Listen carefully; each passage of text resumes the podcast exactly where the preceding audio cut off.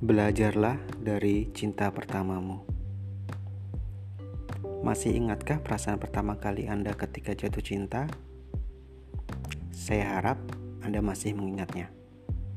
Emosi yang meluap-luap dan kebahagiaan yang luar biasa. Jika Anda mengingat kenangan itu pada saat ini, pastinya Anda akan senyum-senyum sendiri mendengar podcast ini. Jujur, pertama kali saya jatuh cinta saat saya sekolah dasar. Pada waktu saya SD, saya suka kepada salah seorang teman sekelas saya. Lucunya, ternyata ada teman saya yang lain juga menyukai gadis yang sama. Dan lucunya lagi, kami bertiga bisa saling jujur bahwa menyukai gadis yang sama.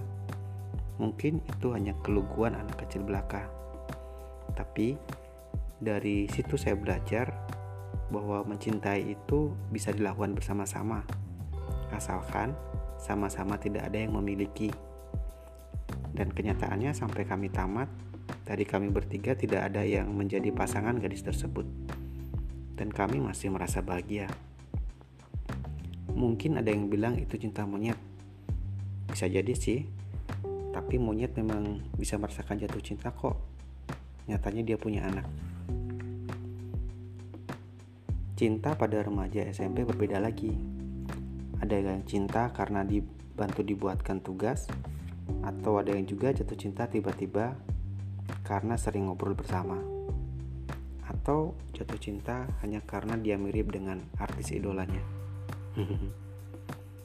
Bagi saya, intinya cinta pertama itu mengajarkan Anda untuk tulus mencintai apa adanya. Tapi masalahnya, tulus meminta, jangan cintai aku apa adanya.